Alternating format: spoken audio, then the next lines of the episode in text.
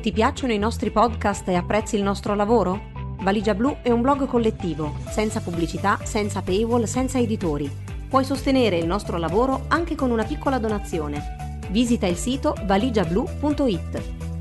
Valigia Blu, basata sui fatti, aperta a tutti, sostenuta dai lettori.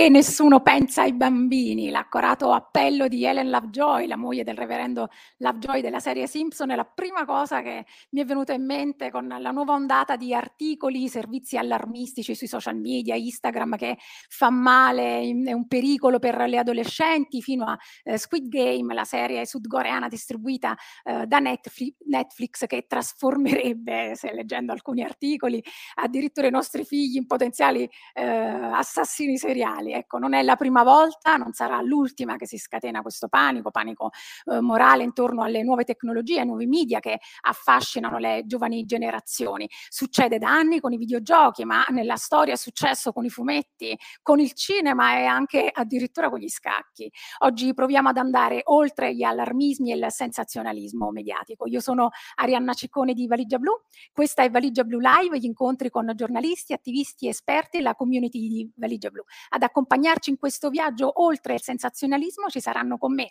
Tiziana Metitieri, neuropsicologa. Ciao Tiziana, neuropsicologa, Ciao. ospedale Meyer di Firenze che per Valigia Blu eh, si occupa di questi temi da tempo e che ha condotto eh, una, per Valigia Blu sempre, una indagine eh, Parlami dei videogiochi a cui hanno partecipato eh, circa 72, 72 eh, bambini, bambine, ragazzi e ragazze in età tra i 6 e i 17 anni.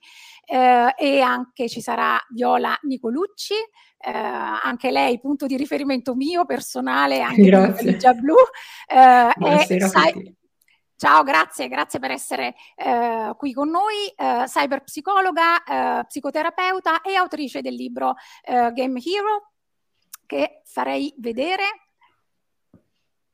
il libro di Viola, eccolo qui, Game Hero, è un viaggio nella storia dei videogiocatori che consiglio vivamente. Eh, con loro, ecco, iniziamo questo viaggio nella prima parte. Nella seconda parte ci raggiunge ehm, Lucia, ehm, Lucia ha dieci anni, Lucia Bottaccio ha dieci anni, ha partecipato al nostro, eh, alla nostra indagine con, con, Tiziana e ci racconterà la sua eh, esperienza con i videogiochi. Questo perché, eh, diciamo, un nostro approccio a queste tematiche è proprio quello del metterci in ascolto. Tiziana, io comincerei con te perché eh, tu ultimamente ti sei occupata sia di Squid Game che di eh, del, eh, diciamo un rapporto interno di Facebook che parlava appunto di Instagram, di questo no, quanto facesse male agli adolescenti, eh, per riportarci un po' ecco, su un binario di razionalità, di realtà. Ci fai anche perché su Squid Game abbiamo assistito a eh, raccolte firme per rimuovere la serie dalla, dalla piattaforma eh, no, fino a addirittura notizie eh, che ci dicevano che la polizia era intervenuta nelle scuole, interrogava i bambini, chi ha visto, tu hai visto Squid Game, cioè cose abbastanza surreali. Quindi ecco, illumina, illuminaci un attimo. Sì, abbiamo sentito episodi molto più simili alle leggende metropolitane che poi a dei fatti concreti, però effettivamente l'interesse mio poi è quello di surfare un po' tra questi allarmi che eh, gli anni scorsi erano stati sui videogiochi, sui, sugli smartphone, ora sono un po' ridotti proprio per l'effetto della pandemia, quindi da qualche parte l'allarmismo doveva essere spostato e abbiamo trovato subito pronto Instagram con questo rapporto interno di Facebook che descritto dal Wall Street Journal sembrava che effettivamente causasse eh, i, tutti i problemi mentali nelle ragazze adolescenti, descritto in un'altra versione da Facebook, mostrava anche effetti positivi e quindi questo dimostra già il fatto che non avere dati trasparenti su questo rapporto precludeva un'interpretazione eh, davvero oggettiva dei dati, anche perché poi la raccolta era stata fatta come, con delle domande che non possono essere considerate eh, dal punto di vista scientifico. Ecco, quindi i risultati eh, che sono stati mostrati parzialmente, come proprio per confermare quest'idea eh, che eh, il social network, in questo caso Instagram, faccia male, sia tossico. E questo ha cambiato nel tempo la dicitura, perché per esempio i videogiochi erano violenti, quindi causa- facevano diventare violenti, i videogiochi violenti facevano diventare violenti i ragazzi. Nel tempo si è passato un po' all'idea di dipendenza, i social, gli smartphone creano dipendenza e quindi con Instagram si è tornati su questa linea, la tossicità, eh, la dipendenza che crea problemi di salute mentale. Una settimana dopo tutto il boato che c'è stato su Instagram, che veramente era costruito su delle fondamenta fragilissime e direi proprio ridicole a, ad analizzarle con un, un, pochino di rigore, anche se comunque continua ad avere un certo clamore, anzi proprio ad essere diffuso eh, anche in Europa questa, questo rapporto, questi risultati eclatanti, a una settimana da tutto questo si ritorna dall'idea di tossicità, dipendenza alla violenza, perché ecco, stavolta non sono i videogiochi, ma è Squid Game, una serie televisiva che fa diventare bambini violenti. Guardando la violenza, i bambini diventano violenti. Quindi qui torna il refrain che è, insomma, era stato, aveva accompagnato tutte eh, le, le, uscite dei primi videogiochi. E quindi eh, è rientrato assieme all'idea di dipendenza e tossicità anche l'idea della violenza. E qui arriviamo diciamo, un po' agli stereotipi no, della, che ruotano intorno alle, alle, nuove tecnologie, ma anche ai videogiochi. E Viola, a questo punto eh, ci servi tu. Eh, però ti chiedo prima una cosa, ci spieghi sì. cyberpsicologa? Cosa, cosa fa? Okay. Di cosa si occupa la cyberpsicologa? Allora, la cyberpsicologia è una disciplina che si occupa della relazione tra l'uomo e eh, le nuove tecnologie. Ecco, eh, altrimenti in Italia è molto più diffusa la definizione di psicologia delle nuove tecnologie, tecnologie che sono sempre meno nuove, ecco, perché anche i videogiochi ce li abbiamo da decenni. E quindi sostanzialmente io mi occupo di salute mentale, di educazione digitale e faccio diversi interventi di informazione, formazione e altro sui videogiochi soprattutto. Senti, quindi adesso ci puoi aiutare a ehm, capire bene eh, gli stereotipi che ruotano intorno ai videogiochi e eh, a che punto è invece la, la, la, ricerca scientifica? Cosa ci dicono gli mm-hmm. studi fino ad oggi? Cosa non ci dicono? Cosa sappiamo? Cosa non sappiamo? Ecco, se ci guidi in questo percorso. Proviamo. Allora, in realtà per parlare degli stereotipi dei videogiochi dobbiamo partire proprio dal gioco, perché il gioco è eh, tanto eh, Ehm, come possiamo dire, tanto valutato quando si tratta di promuoverlo ai fini dell'apprendimento nell'infanzia, quanto all'improvviso sembra succedere qualcosa di magico durante il ciclo di vita, per cui eh, diventa un elemento negativo nella vita degli adolescenti e degli adulti. E che cosa capita? Capita che se un adolescente o un adulto eh, gioca, peggio ancora se videogioca, viene ritenuto immaturo. Quindi succede qualcosa che, se, che però non sappiamo eh, definire, che toglie il potenziale positivo di apprendimento del gioco in queste, in queste fasi di vita. Eh, gli stereotipi e, gli stigma, eh, e lo stigma intorno ai videogiocatori sono tantissimi. Eh, che cosa dicono? Dicono, sostengono che i videogiocatori sono tutti giovani, quando i report nazionali, quello dell'associazione IDEA e quelli internazionali delle varie realtà americane, inglesi, eccetera, dimostrano dai dati raccolti che l'età media dei videogiocatori è intorno ai 35 anni, quindi non sono giovani, sono giovani adulti, è un'altra fascia d'età. Un altro stereotipo è che tutti i videogiocatori siano bianchi. In realtà la rappresentazione etnica è spalmata in maniera abbastanza equa tra bianchi e neri. Sicuramente la community nera, soprattutto in alcune aree geografiche, ha più difficoltà di accesso alle tecnologie. Un altro stereotipo è quello che i videogiocatori siano maschi, tutti men- o principalmente, mentre di nuovo i report ci dicono che la situazione ormai è eh, quasi eh, equivalente. E qui è curioso perché non abbiamo eh, secondo me, dati sufficientemente rappresentativi. Per quale motivo dico questa cosa? Sono convinta, questa è un'opinione personale, non ho dati, che eh, ci sia in realtà un numero sommerso di videogiocatrici, mm. perché ci sono molte persone, soprattutto donne, che giocano magari giochi su smartphone eh, e che non si identificano con la figura del videogiocatore e di conseguenza probabilmente non emergono da queste indagini. Ma molte donne, per esempio, videogiocano, non, videogio- non, non videogiocano esclusivamente se, su dispositivi mobili, però comunque eh, quello è un aspetto che probabilmente non, ehm, non viene sufficientemente attenzionato.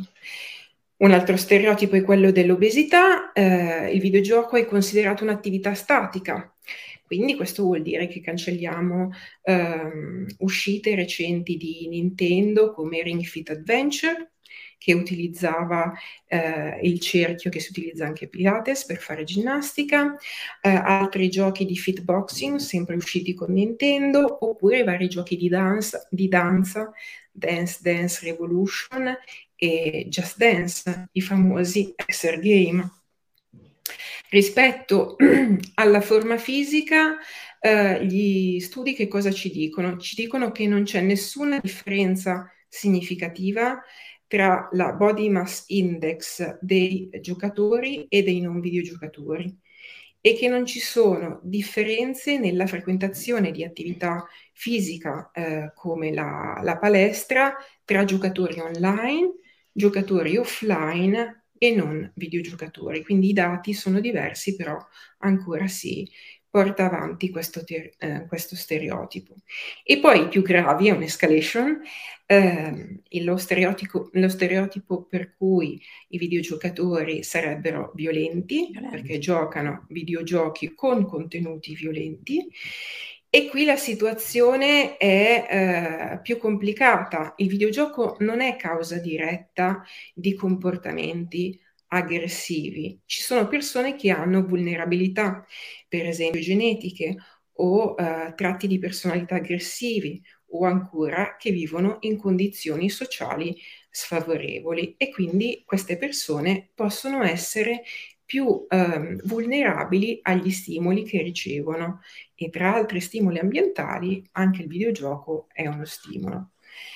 E infine la famosa eh, dipendenza da videogiochi o gaming disorder che eh, entrerà in vigore ufficialmente a partire dall'inizio dell'anno prossimo, che è stata inserita recentemente dall'Organizzazione Mondiale della Sanità all'interno di un manuale che raccoglie tutte le patologie.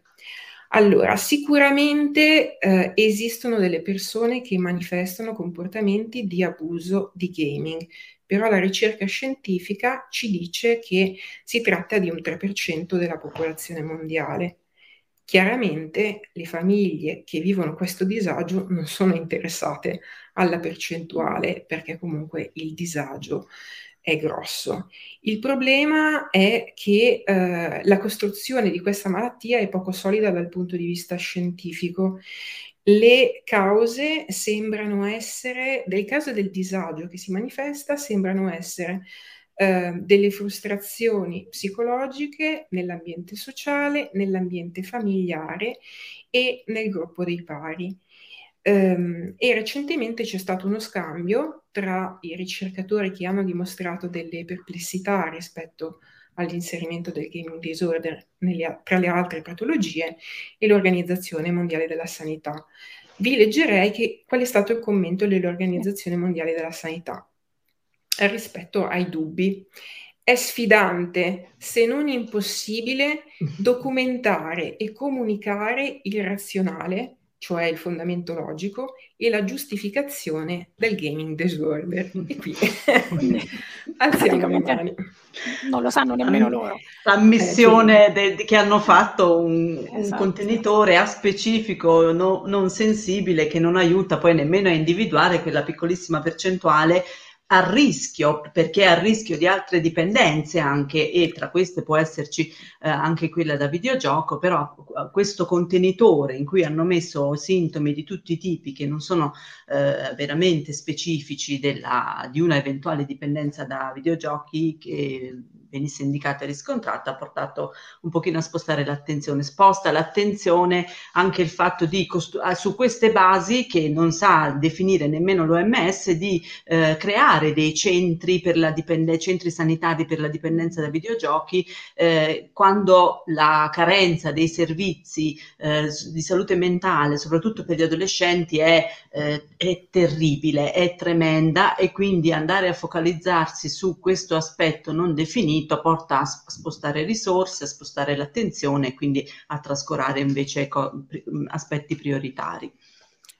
Tra Anche perché questa, eh, scusate, questa non no, è ritenuta no, un'urgenza dai vari sistemi sanitari nazionali e quindi il sistema sanitario investe prima in altre patologie più urgenti e questo ha creato delle vere migrazioni, per cui chi ha dei problemi in Regno Unito ha cominciato a viaggiare per farsi trattare in Olanda, per esempio. Um, su questo, mh, sul, sulla, per quanto riguarda l'OMS, ehm, tu per esempio Tiziana raccontavi eh, di questa campagna che poi l'OMS ha fatto veramente in contraddizione no? con, con, quello che sì. aveva comunicato prima, proprio durante il lockdown, durante sì. no, la prima fase marzo, della pandemia. A fine marzo 2020, mm, quando eravamo tutti eh, chiusi nelle case per eh, questa devastante pandemia, un, quello che ha salvato molte relazioni e molte eh, vite interne anche alle case è stato proprio il potersi connettere e il, per i più giovani poter giocare, perché i più giovani sono stati i primi a essere chiusi in casa e gli ultimi a uscire di casa noi adulti siamo usciti molto prima, quindi sono stati quelli più colpiti, almeno hanno avuto per la prima volta legittimata questa possibilità di usare i videogiochi. E l'OMS infatti sorprendentemente dopo che fino a quattro settimane prima aveva continuato a raccontarci di questo eh, disturbo della dipendenza da videogiochi, eh, propone eh, accordandosi con 18 industrie dei videogiochi, quindi facendo un accordo poi a livello mondiale, questa iniziativa Play Apart Together che serviva proprio a eh, incentivare ai videogiochi in modo consapevole, ma giocate nelle case perché così almeno riusciamo a superare questo momento difficile della pandemia e qui mettiamo da parte per un momento questo aspetto del gaming disorder. Quindi è stato veramente paradossale e effettivamente eh, fa, mette un po' eh, in allerta, cioè sul fatto che se effettivamente c'era questo timore eh, quest- che si creasse una dipendenza, incitare il mondo a usare i videogiochi forse non era la strategia eh, ideale, per cui eh, torniamo poi alla, alla ragionevolezza sui eh, criteri nel definirlo che eh, appunto sono non sensibili e sono eh, mo- sotto questione da parte di molti ricercatori che stanno chiedendo spiegazioni perché effettivamente eh, il quadro è troppo poco chiaro per essere usato a livello diagnostico. E allora, torniamo un attimo anche alla questione del, degli stereotipi. Io mh, vi faccio questa domanda perché, eh, diciamo così, ci interessa direttamente, in quanto come Valigia Blu ci occupiamo spesso di come i media coprono le notizie. Allora, dal punto mh, di vista vostro professionale, come i media dovrebbero poi coprire notizie che noi vediamo spesso di cronaca legate magari a... Eh, non dico di partecipazione di sfide online eh, o atti di autolesionismo, eccetera, eccetera. E spesso, no, anche con Tiziana eh, su Valigia Blu ci siamo occupati di questo perché eh, non, non, non, si seguono delle linee eh, che poi sono delle guide date anche, eh, anche dall'OMS, per esempio, di come si dovrebbero coprire queste notizie. E quindi qual è la criticità dal punto di vista della copertura mediatica? E in seconda battuta, e lo chiedo a tutte e due, che cosa vi sentite di dire ai genitori che legittimamente hanno delle preoccupazioni no, rispetto a eh, determinate realtà? Beh Inizio eh, io e sì, dicendo che mh, Ecco, per esempio, se prendiamo Instagram, il clamore che era stato fatto sulla tossicità di Instagram, che ha spaventato ulteriormente eh, le famiglie, perché insomma, viene usato da, da, tutti Instagram, soprattutto adesso, soprattutto dai più giovani, quindi terro, questo terrore ha ancora una volta me, crea confusione, non permette di capire se effettivamente attraverso Instagram vengono veicolati dei messaggi che sono potenzialmente a rischio, eh, quindi che mettono a rischio eh, le adolescenti e io metterei anche gli adolescenti, eh, quindi non abbiamo capito poi che cosa è successo, qual, qual è la situazione di fondo. Quello che manca è appunto capire i fenomeni, che cos'è che non va in quello che viene nei contenuti che girano sui social network, ma eh, dicendo anche che cosa va, perché a quello che stiamo assistendo è che il fatto che soprattutto i più giovani attraverso i social network chiedono aiuto, cioè hanno imparato a chiedere aiuto agli altri o a centri, a enti attraverso i social. Eh, quello, nella, nei media spesso la confusione tra un allarme eh, e un, una notizia eh, sensazionalista eh, manca eh, quella che dovrebbe essere l'informazione anche a, su cosa fare quando una persona o una famiglia si trova in una situazione di, di difficoltà, come deve essere comunicata questa difficoltà, come devono essere comunicate le notizie di eh, salute mentale. Ecco, su tutto questo c'è veramente veramente una eh, grave irresponsabilità, io direi non parlerei proprio più di incompetenza, proprio una grave irresponsabilità perché è appurato che eh, come i media parlano di salute mentale ha un impatto sulla salute pubblica, quindi parlarne male crea, per esempio nel caso dell'autolesionismo dei suicidi, crea emulazione, quindi ha un impatto diretto sulla salute pubblica e sarebbe ora che insomma, quelle eh, linee guida venissero lette, venissero veramente applicate perché è sconcertante non avere proprio il disprezzo per la salute dei più giovani. Viola, rispetto ai genitori, cosa cosa ti sentiresti di consigliare, di dire? Perché no, di solito si, si, inizia a parlare di eh, vietare, di limitare il tempo Mh-mh. Allora, intanto aggiungerei un'estensione a quello che ha detto, ehm, Tiziana rispetto ai media. Quello che accade molto spesso è qua che quando si crea un allarme intorno ad una problematica spesso originale, come il fenomeno, ehm, di Squid Game, ma anche l'uscita di alcuni videogiochi, ehm, i media chiamano un esperto e l'esperto lo chiamano molto spesso su conoscenza. Il problema è trovare la persona che sia effettivamente veramente esperta in quell'ambito. Quindi, per esempio, per quanto riguarda i videogiochi, io potrei suggerire che va benissimo un esperto in psicologia dell'età evolutiva, quindi infanzia e adolescenza, ma non basta perché ci va anche qualcuno che conosca i videogiochi da un punto di vista psicologico e magari una persona che eh, faccia parte della game industry, perché questo dà un'idea della complessità del fenomeno e potrebbe form- fornire informazioni più esaurienti e meno superficiali. Come consiglio alle famiglie, eh, eh, il consiglio è quello di non limitarsi al eh, tempo di esposizione agli schermi, perché più si va avanti, più ci sono studi che dimostrano che questa informazione non è un'informazione rappresentativa uno schermo ehm, è semplicemente uno strumento attraverso cui si possono portare avanti attiv- attività differenti. Abbiamo visto anche la DAD eh, nel corso del primo periodo e anche secondo, ahimè, della, della pandemia in alcuni contesti.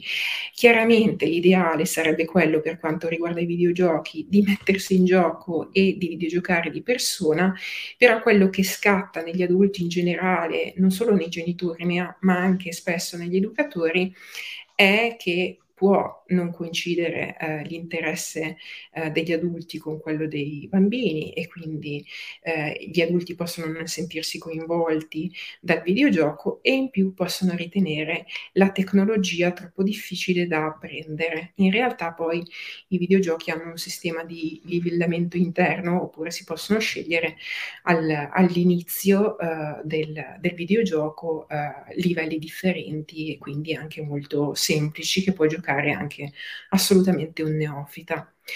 È importante eh, affiancare eh, i piccoli videogiocatori il prima possibile, possibilmente nell'infanzia. Per quale motivo? Perché quella è proprio la fase in cui l'adulto rappresenta il modello per il bambino e quindi può trasmettergli dei valori e dei comportamenti.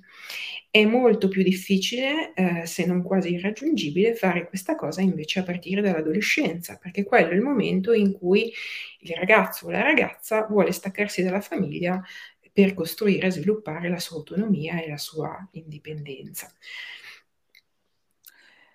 Um dal tuo libro, il tuo libro è affascinante perché sembra veramente un viaggio per far comprendere la complessità del, dei videogiochi. Tu a un certo punto dici proprio i videogiochi che cambiano le vite umane.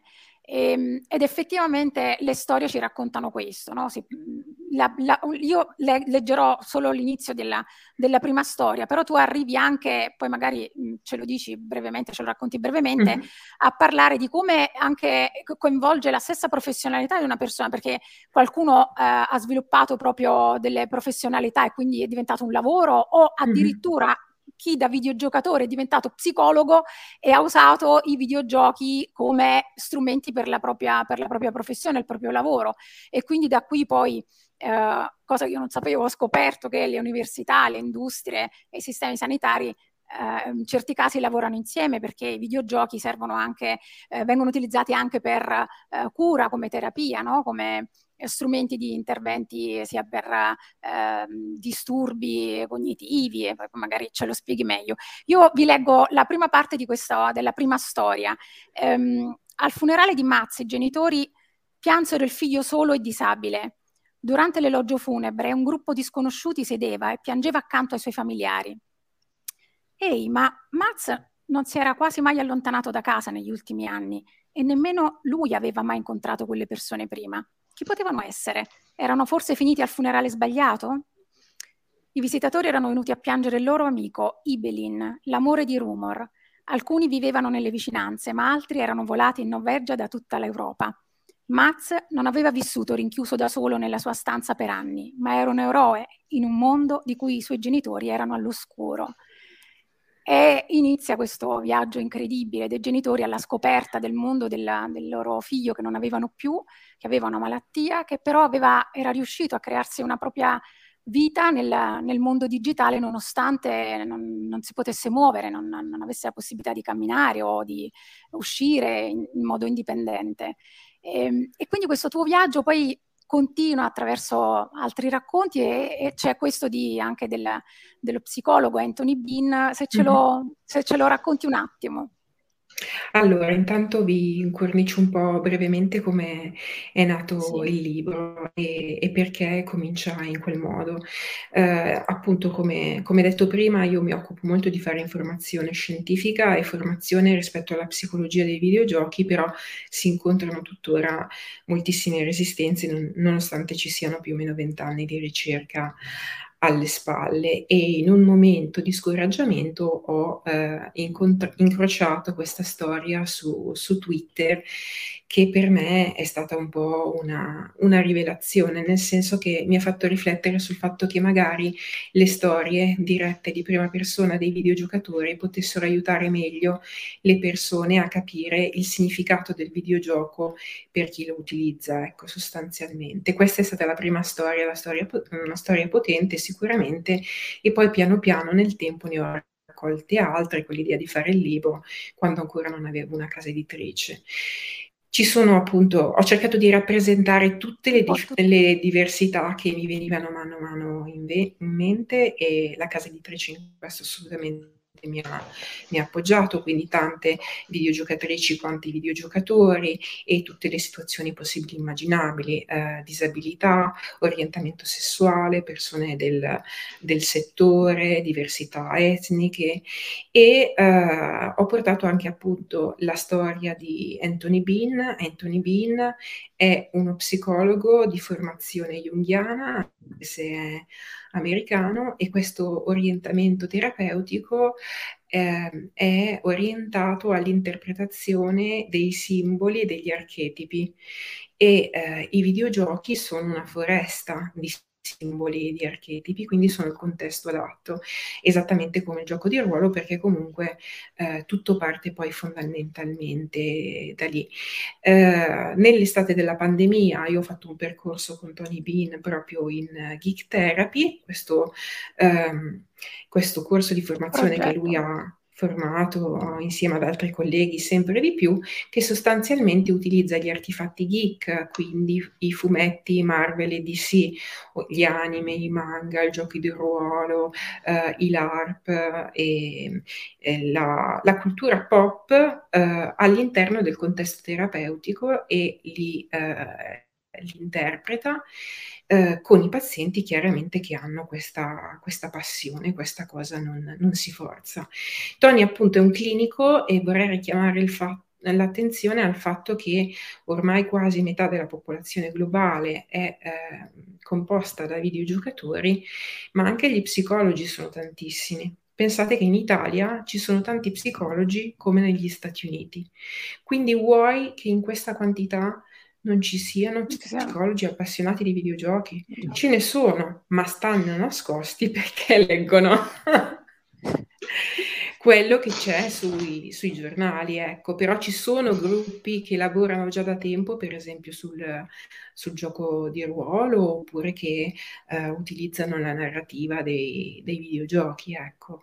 E viene utilizzato anche a scopo terapeutico, eh, sia giochi commerciali che eh, sono stati fatti giochi sviluppati ad hoc per trattare alcune problematiche e appunto poco dopo che l'Organizzazione Mondiale della Sanità ha appoggiato la campagna Play a Part Together, un paio di mesi dopo la um, Food and Drug Administration ha, ha approvato uh, l'utilizzo del primo videogioco come trattamento di, di medicina digitale per la DHD.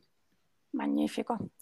Eh, Tiziana, un po' come il libro di, di, Viola, il libro di Viola nasce dall'ascolto sostanzialmente, è un po' quello che abbiamo provato a fare noi con Parlami dei videogiochi, che è appunto l'indagine che dicevamo all'inizio hai, hai curato tu.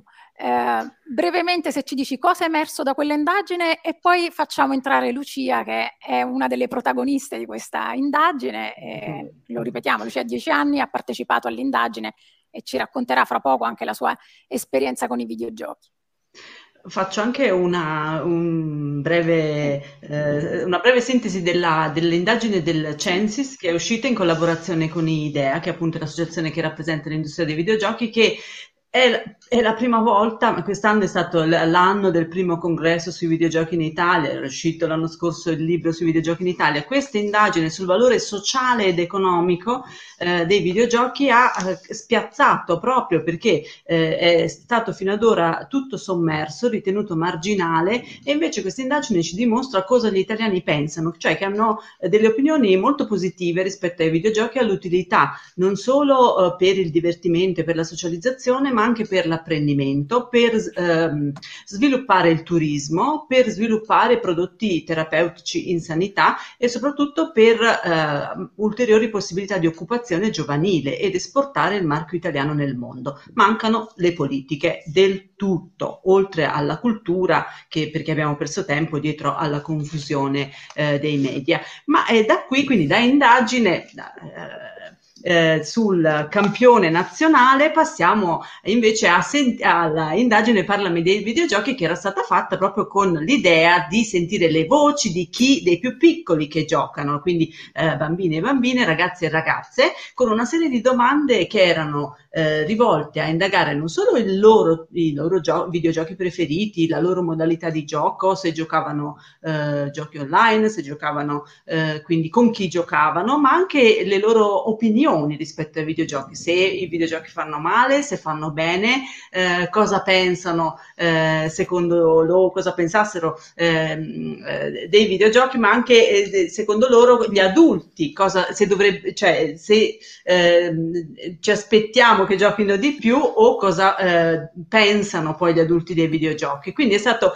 davvero una, eh, una finestra eh, che ha dimostrato moltissima consapevolezza ecco, che cresce con l'età naturalmente, però eh, che c'è fin dalle, eh, dai più piccoli moltissima consapevolezza sull'uso dei giochi, ma anche il fatto che questa sia insieme a una serie di eh, preconcetti, stereotipi che sono stati assimilati dai genitori e, e viv- convivono insieme. Sì. La certezza che i giochi fanno bene, stanno cambiando le loro vite e eh, sono eh, eh, importanti per eh, collegarsi agli altri, sono un mondo creativo e pieno di cose, dall'altro che però eh, dicono che fanno male, anche se io vedo i miei amici che ci stanno ore e ore, eppure stanno bene. Queste sono alcune delle risposte. Quindi un contrasto tra eh, quello che viene eh, trasmesso dagli adulti e la realtà che viene poi esperita dai bambini e dai ragazzi stessi.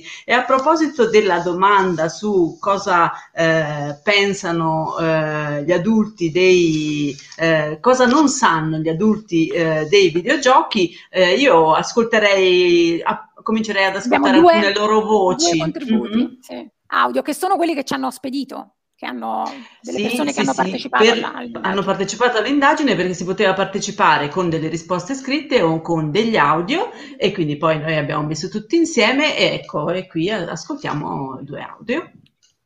E gli adulti non sanno che sono, eh, soprattutto in questo periodo, sono il modo di, un, di unirci. Poi non sono semplicemente dei, dei giochini virtuali, cioè quando apro un videogioco entro in un altro mondo, entro nel mondo del videogioco a cui sto giocando e questo non tutti gli adulti riescono a capire. È come, come un libro, come un fumetto, nel senso che, mm-hmm. che alcuni videogiochi, alcuni titoli sono veri e proprio opere d'arte, nel senso che hanno una sceneggiatura incredibile, quindi non sono soltanto robe con cui ti diverti un'ora o due, ma sono proprio titoli con cui che tu ti vivi mozzafia, vivi così. Certo. Sono cose che ti entrano così, come un film. Come film, tu guardi un film di due ore e il gioco ti dura invece magari 6, 7, 8, 9 ore. Mm-hmm. E, e la differenza è che tu interagisci, sei tu a comandare le persone. Ogni anno c'è l'evento dei Game Awards in cui vengono consegnati premi a, a, premi a giochi appartenenti a diverse categorie. E poi c'è il premio al titolo dell'anno eh, Game of the Year. E quest'anno è stato assegnato a un gioco uscito quest'estate, mm-hmm. The Last of Us Part 2, che è un gioco che ha vinto, oltre al premio titolo dell'anno, ha vinto un'altra 5-6 premi. E ha preso una valutazione altissima ed è considerato uno dei giochi migliori del decennio. Mm-hmm. È un gioco che io ho preso, ho giocato e non è il gioco che tu giochi un'oretta due e ci gioca tutti i giorni perché è una storia che dura una ventina di ore se la tiri per le lunghe. Mm-hmm. Ed è una storia che ti tocca, cioè io alla fine mi sono messa a piangere, cosa che a me normalmente non succede né guardando i film né giocando ai videogiochi, però è proprio una storia che ti coinvolge. E il fatto che sia tu, come dire, a vivere in prima persona controllando il personaggio fa tanta roba, secondo me. Bellissimo, bellissimo. Anche questa considerazione dei, dei, videogiochi come libri, come fumetti, il coinvolgimento emotivo, magnifico, una testimonianza magnifica. E allora, quale miglior momento per far entrare la nostra Lucia? Ecco. Una delle protagoniste. Ciao. Ciao Lucia, ciao, come stai? Eh, bene. Bene, grazie allora per essere con noi. Allora, Lucia, eh, ci racconti un po' eh, la tua esperienza con i videogiochi? Quando hai cominciato? Cosa giocavi? Cosa giochi? Con chi? Che cosa sono per te i videogiochi? Allora, io penso di aver cominciato verso la prima elementare e allora, i videogiochi non, ti, non ho un mio preferito perché è difficile sceglierlo, visto che ce ne sono così tanti e cambiano spesso e quindi i preferiti ruo- ruotano. E allora, a me piace giocarci di solito con tutti perché mm, dalle mie amiche che vedo tutti i giorni a scuola alla mia migliore amica che va in un'altra scuola. Non sento più Lucia però. No, ho smesso di ah. parlare perché... Ah, ok. Magnifica. No, qui stanno facendo vedere un po' di videogiochi. Eh, tipo questo è Minecraft. Ci giochi? Eh, sì.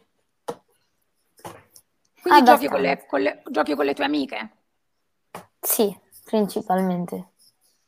E tu ci raccontavi anche che durante il lockdown è stato importante anche, no? Il... Eh sì, perché durante il lockdown, quando tutti erano chiusi in casa, quella senza i videogiochi o anche solo Skype o gli schermi, penso che non ci sarebbe stato modo di interagire.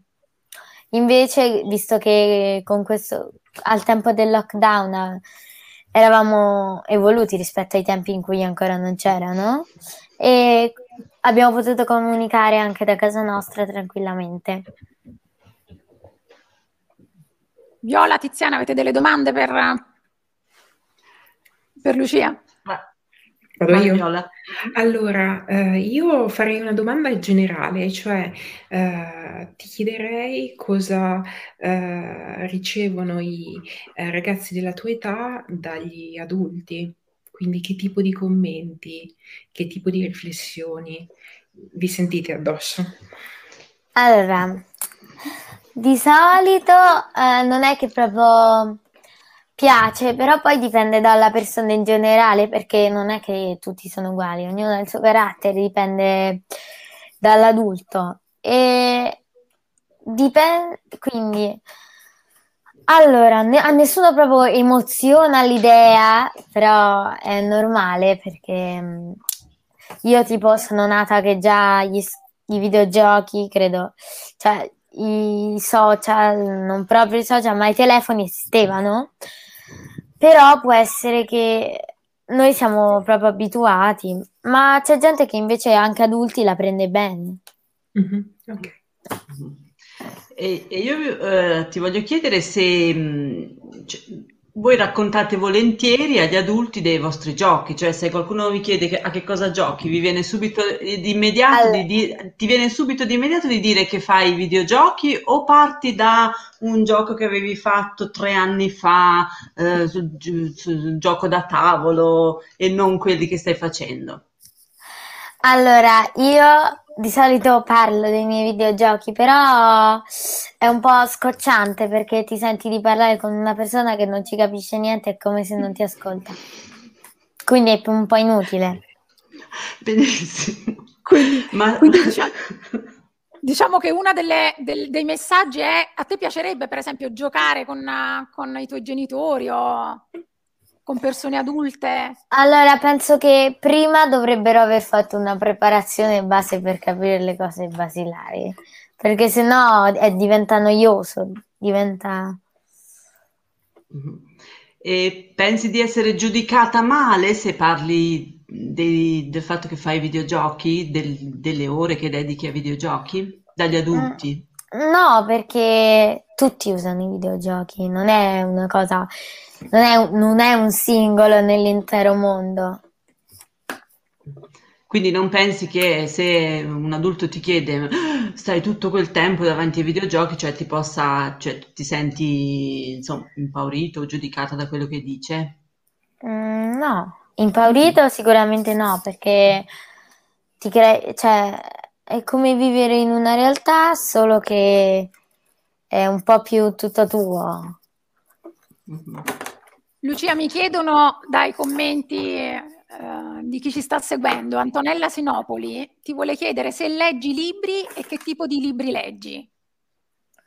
Allora, io sono una persona che legge tutti i generi perché adoro i libri, anche se in questo momento ho un piccolo problema che ne ho letti tantissimi e non riesco a trovare dei libri di cui io davvero mi interessano, perché ci sono tanti libri belli, ma solo quando ogni volta pensi a quella storia capisci che quel libro ti ha davvero impressionato. Vi voglio leggere una, lo metto qui, non so se si vede tutto però.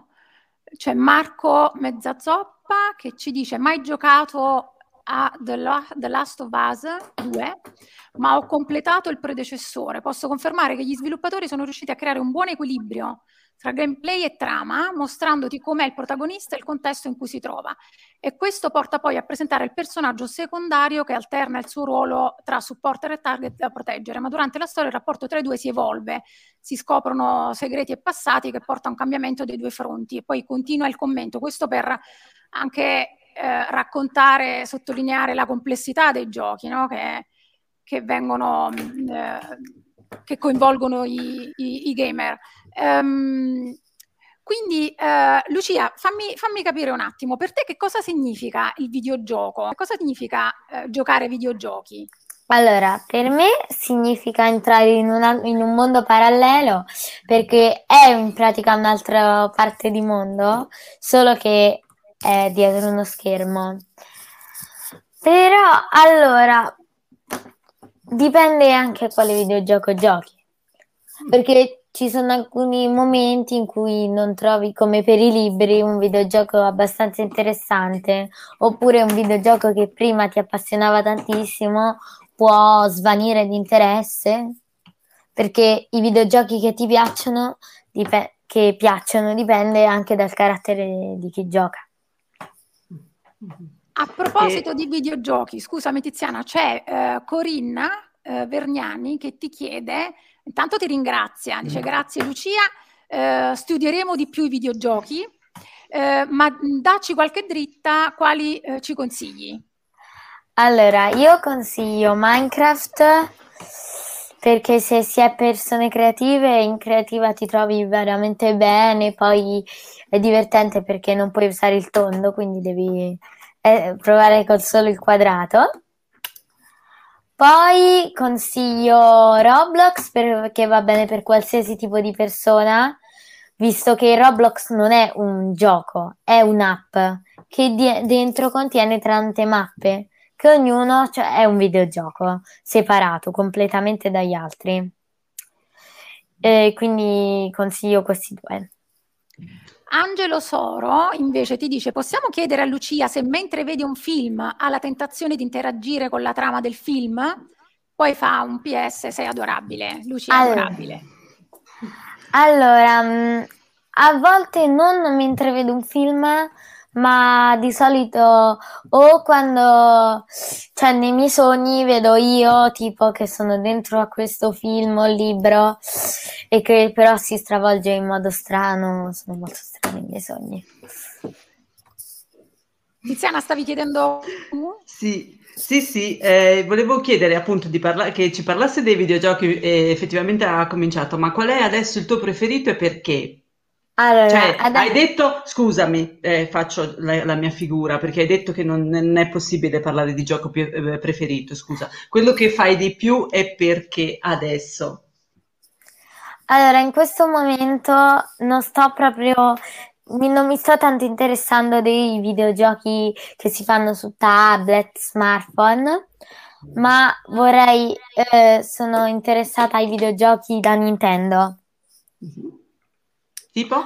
Qui, tipo, per esempio, um, e questo, ecco, questo è un gioco che mi piace tantissimo, Animal Crossing New Horizon. E perché ti piace?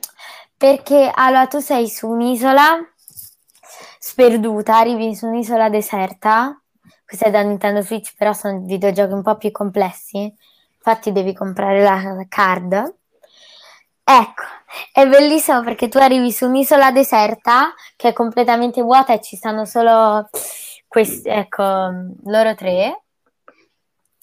E devi costruirti tutta una vita, arrivano gli abitanti, de- cioè, sta- poi una cosa che adoro, che poi arri- quando c'è l'upgrade um, del centro servizi, che è quella tenda verde, Arriva una cagnolina che si chiama Fuffi perché qui gli animali sono come persone. In inglese si chiama Isabel e quando senti, la, senti che cammina si sente un campanellino e Isabel, Isabel è una campana. Allora, vi giro eh, un commento di eh, Silvia Inverti che dice mio figlio usa molto Brawl Stars eh, ma è sempre arrabbiato perché non riesce a prendere tutte le cose che vuole prendere, vorrebbe stare collegato all'infinito, ma uno non dovrebbe essere contento quando gioca? Allora, io Brawl Stars ora non lo uso più perché era il mio periodo passato, lo usavo tanto durante il lockdown, il primo, quello... Sì. Eh, la, la prima ondata. La prima, la prima ondata, sì. Eh? Adesso non lo uso più tanto, ma è normale perché anche quando uno fa una cosa bene, poi vuole continuare perché ha fatto una cosa bene, quindi vuole farne altre, è soddisfatto. Invece quando la fa male vuole continuare perché vuole riuscire in questa cosa che ha fatto male. Posso aggiungere eh. una spiegazione sì, sì, sì, a che cosa succede in quei momenti? Allora, quello che molto spesso mettiamo insieme eh, tutte le manifestazioni di emozioni che ci sembrano negative nei, nei videogiocatori. In realtà non è una manifestazione di aggressività, ma è una manifestazione di frustrazione che accade spesso quando il videogiocatore si ritiene più bravo dei risultati che riesce a conseguire e questo indipendentemente dalla grafica del videogioco, quindi può accadere anche in un videogioco che non è uno sparatutto e in cui non c'è sangue.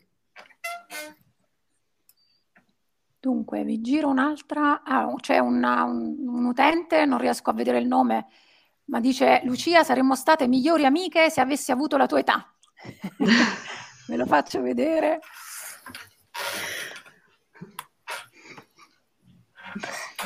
Poi Lucia, tu eh, hai anche dato un suggerimento a, agli adulti, c'era un messaggio per gli adulti che avevi dato dur- durante la nostra indagine, vero Tizi? Ricordo bene, era lei, mhm. sì. C'è un messaggio sì, per sì. gli adulti. Sì, sì, Qua, ecco perché alla fine io, eh, l'indagine ti chiedeva un commento, no? E tu hai, eh, hai voluto dare un messaggio agli adulti. Non so se te lo ricordi, ma ora che messaggio daresti agli adulti rispetto ai videogiochi?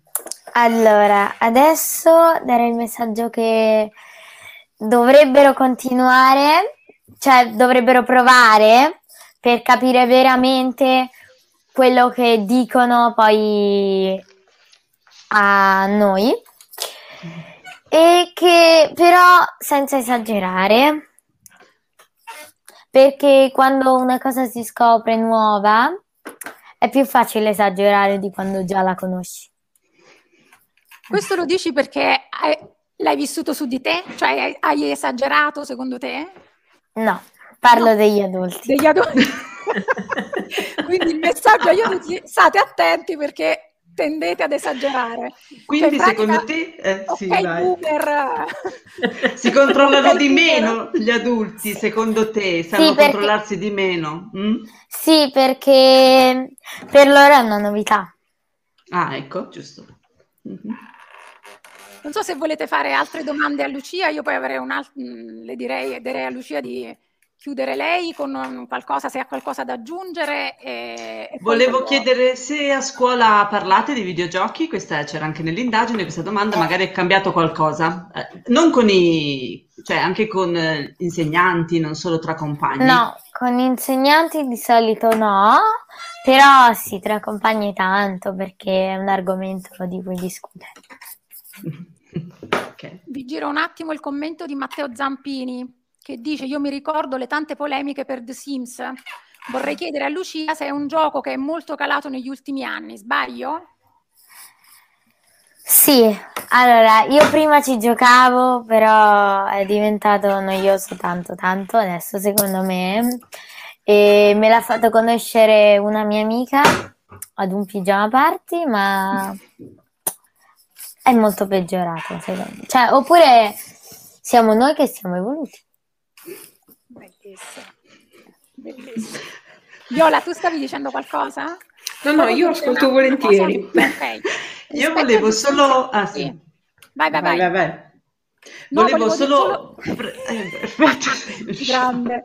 No, vole... visto che si parla di The Sims, eh, nel libro ehm, Il videogioco in Italia storie, rappresentazioni, contesti, eh, a un certo punto si parla di The Sims e mi, mi, sembrava interessante citarlo, visto anche eh, il periodo, in questo momento, in questo periodo si è parlato anche di, di DL Zan, eccetera, eh, e in questo libro si dice una serie di videogiochi che consente agli utenti un'ampia personalizzazione delle identità di genere dei personaggi virtuali in senso inclusivo non eteronormativo e non cisgender. Eh, e l'autore fa notare come i giochi di questa serie abbiano anticipato di fatto la legislazione vigente in Italia sul piano del riconoscimento delle unioni civili, agendo come un fattore di sensibilizzazione e di rappresentazione delle identità non normate prima che l'ordinamento legale operasse in tal senso.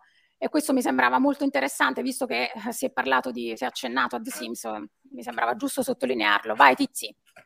Sì, volevo brevemente, perché avevo visto di sfuggito un commento e mi è cascato l'occhio perché diceva, ma erano gli psicologi tanti anni fa che ci dicevano che i videogiochi erano violenti. Eh, dipende dagli psicologi, perché gli psicologi che intervistavano di più i giornalisti, ma c'erano già, sia all'epoca dei fumetti, sia all'epoca dei videogiochi sparatutto, eh, degli psicologi che invece ascoltavano chi giocava, quindi i ragazzi, e dimostravano, sono, quindi scrivendo articoli, scrivendo libri, che non c'era nessun collegamento tra la violenza, tra il giocare ai videogiochi e l'essere violenti. Questa era una, cosa che veniva fatta sui media, ma eh, serviva anche a dare spunti alla politica, perché ecco, l'altro fattore è questo, perché spesso la politica cavalca gli allarmi per creare consenso e quindi ehm, illudendo sul fatto di poter eh, risolvere una situazione problematica con dei divieti, con delle limitazioni, proponendo anche delle leggi che poi si rivelano sistematicamente incostituzionali, almeno in tutti i paesi occidentali democratici, eh, perché i passi sono stati fatti, quindi eh, alimenta, l'allarme alimenta poi l'aspetto politico che a sua volta alimenta il consenso e i media, ma ci sono sempre stati eh, delle voci che invece, basandosi su metodi rigorosi, dimostravano che non ci fosse un nesso tra violenza, eh, devastazione, declino cognitivo e eh, um, intrattenimento e i prodotti usati per l'intrattenimento. Viola. Le sparatorie di massa negli Stati Uniti c'erano anche prima dei videogiochi. Allora, io aggiungo solo un commento al discorso di The Sims, è un videogioco come altri dove si può costruire il proprio personaggio e quindi lavorare sull'avatar dal punto di vista grafico, estetico e poi anche attraverso la storia. E la stessa cosa in modo diverso la si può fare anche attraverso, uh, attraverso Instagram per gli adolescenti è così importante per questo motivo. Io sinceramente mi dico perplessa eh, del fatto che si sia parlato recentemente di eh, dare delle restrizioni ai minorenni rispetto all'utilizzo dei filtri su Instagram, perché questo gli permette di customizzare la loro identità online, chiaramente con tutte le cautele del caso, ma non è Instagram che deve mettere restrizioni, è la nostra magari società che deve ridimensionare i canoni estetici, se quello è il rischio a cui stiamo pensando. Che, eh, giro... che poi riguarda non solo i social, questa certo, dei canoni certo, cioè, sui giornali. Senza giornali, ma anche la televisione. Certo. Um, vi giro il commento di Giorgio Ziotas sul tema della frustrazione. Qual è il comportamento che un genitore dovrebbe tenere, secondo voi, di fronte al figlio o figlia che appare visibilmente arrabbiato, frustrato durante il gioco per risultati non raggiunti? Eh, perché il mio primo pensiero è se deve essere un motivo per arrabbiarsi invece che divertirsi, piuttosto stacco tutto e ti obbligo a fissare il muro per un'ora. Allora, se ci si arrabbia mi fa pensare che uh, vuol dire che la persona ci tiene, ci tiene anche, ecco. Uh, quando ci sono delle reazioni, di solito sono reazioni a breve termine, quindi non mi uh, preoccuperei se c'è uno spazio di da- dialogo, proverei a, a parlare, ecco, a far elaborare un pochino l'emozione che si prova eh, sul momento, anche magari per uh, ridimensionarla, ma da entrambe le parti, sia da parte del, uh, del genitore o dell'adulto, sia da parte del minore rispetto a quello che l'adulto percepisce e che è diverso nell'esperienza di gameplay. Lucia, a te è capitato di arrabbiarti durante i giochi? Allora, arrabbiarmi Sì, però un pochetto succede sempre perché tu ti immedesimi in quella cosa che stai facendo. È come non riuscire nella vita reale, solo che non sarà importante per tutta la, fe- la vita seguente. Quindi ciò che ti fa disperare nella vita reale un po' di rabbia te la dà sempre anche nel mondo digitale. Sei fantastica, Lucia. Tra l'altro io pensavo questo, e lo dico alle due eh, mie eroine, eh, anche quando giochiamo ai giochi da tavolo ci, ci arrabbiamo se perdiamo, quindi succede no? di avere delle dinamiche nel gioco eh, di eh, sconfitta e quindi la sconfitta produce poi frustrazione anche con i giochi, anche a un 2 e 3 stella, anche no? le tombole di Natale. Eh, le tombole di Natale, cioè sfasciano le famiglie, cioè non è... Lucia, siamo in chiusura, io eh, non so, faccio un giro, Tiziana, Viola, volete aggiungere qualcosa? Eh, e poi chiediamo a Lucia di chiudere con un suo messaggio e io chiuderei con una cosa che voglio leggere dal, dal libro di Viola.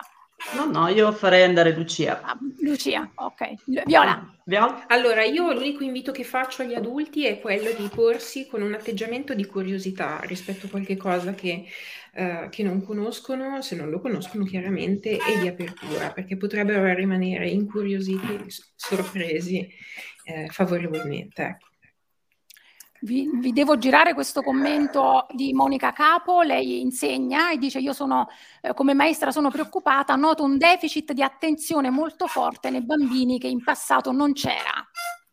No, non è documentato il deficit di attenzione, gli studi sono stati fatti, non, dipende da che cosa ehm, giudichiamo come attenzione, perché se consideriamo che ci sia un deficit di attenzione quando i bambini i ragazzi oggi riescono a prestare attenzione a più cose o a seguire eh, più interessi contemporaneamente, allora quello dal punto di vista patologico non è un deficit, ma oggettivamente non ci sono eh, evidenze eh, eh, di, che, di questo, che ci sia un deficit di attenzione, anzi si riescono a raggiungere proprio attraverso le nuove tecnologie anche livelli più elevati di focalizzazione e di memoria in alcuni casi. Quindi questo è un altro trend eh, diciamo sensazionalista, questo aspetto su cui c'è anche tutta una letteratura sensazionalistica che eh, porta a dire che l'attenzione si è ridotta a pochi secondi, eh, ma i fatti ancora una volta andando a, parlare con i bambini, andando a misurare l'attenzione nei bambini, questo non è oggettivamente dimostrato. E allora mi tocca, ragazze. Eh, c'è Silvia Inverti che dice: però non potete negare che il coinvolgimento emotivo generato da questi giochi è molto maggiore di libri, tv, eccetera. Il rischio è che i bambini ci stiano davanti da soli, a parte che ci sono davanti da soli anche televisione, con la televisione, però io credo che dovremmo fare un po' di ehm, chiarezza fra quella che è la nostra percezione e quello che poi no, ci dicono gli studi e le ricerche. Però lascio a voi la parola su questo che io voglio solo dire una cosa, poi lascio andare Viola su questo, cioè non dobbiamo dimenticare, come diceva uno dei commenti, eh, uno dei, nostri, dei partecipanti alla nostra indagine, è quello il bello dei videogiochi, quello di poter essere il personaggio, di interagire. Questo ha già cambiato eh, le vite di tutti, eh. il videogioco ha già, eh, portando l'interattività, ha già trasformato la cultura generale, anche se non ce ne rendiamo conto, è il modo di agire. Questo lo dobbiamo ai videogiochi, quindi non è qualcosa che ci deve spaventare, ma è proprio eh, veramente questo eh, aspetto, poter essere eh, partecipi e presenti, un aspetto dei videogiochi. L'altro è proprio quello del del gioco che volevo ehm, aggiungere, non riferimento strettamente a questo, che eh, i bambini e i ragazzi sono eh, ben ehm, allenati a pensare che è finzione. Eh, noi adulti ce lo dimentichiamo quando cresciamo, ma sono, loro sono ben consapevoli che quello che fanno è diverso dal reale. Ecco, fa parte Infatti, di un mondo finto. È esattamente la, la, riflessione che faceva Lucia prima, cioè noi sappiamo no, che eh, sì mondo reale e mondo digitale. Eh, Viola, qual- hai qualcosa da aggiungere? Altrimenti... Una sfaccettatura di questo. Mi viene difficile pensare che oggi i bambini videogiochino da solo in un mondo in cui la fanno da padrone i giochi multiplayer.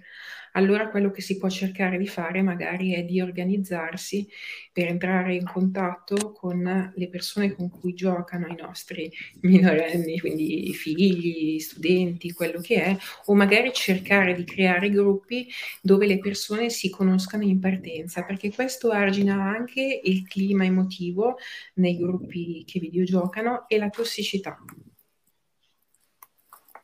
Lucia, lasciamo a te la parola.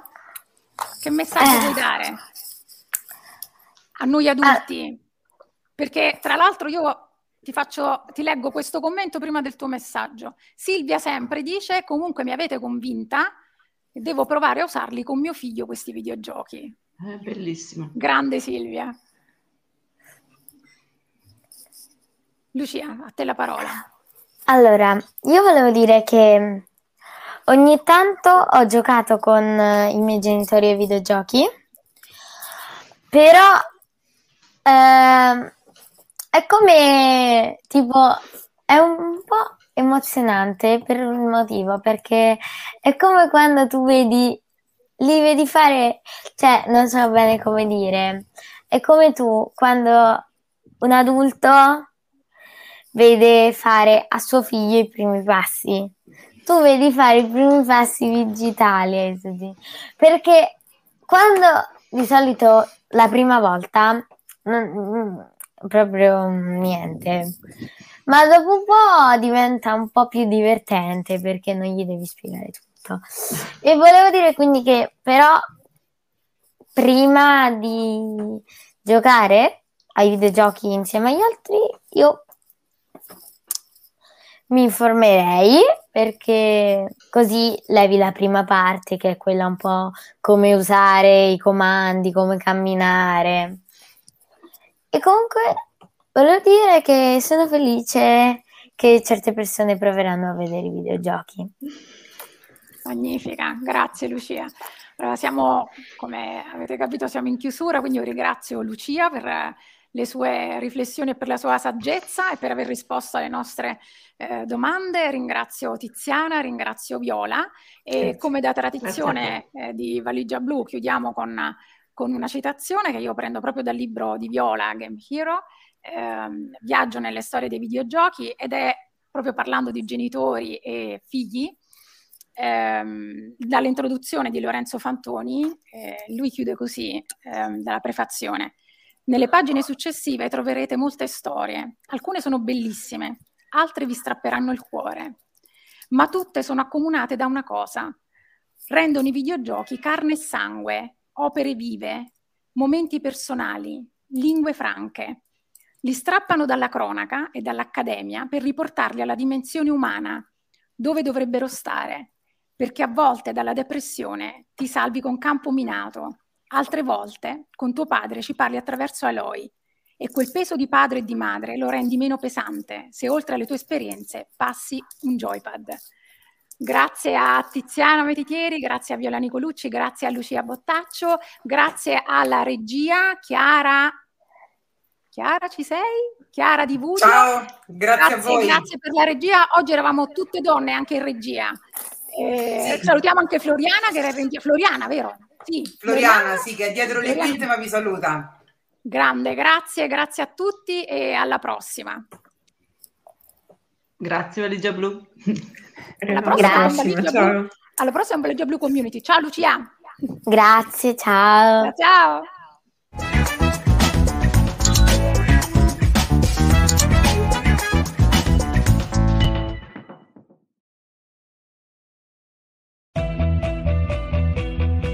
Ti piacciono i nostri podcast e apprezzi il nostro lavoro? Valigia Blu è un blog collettivo, senza pubblicità, senza paywall, senza editori.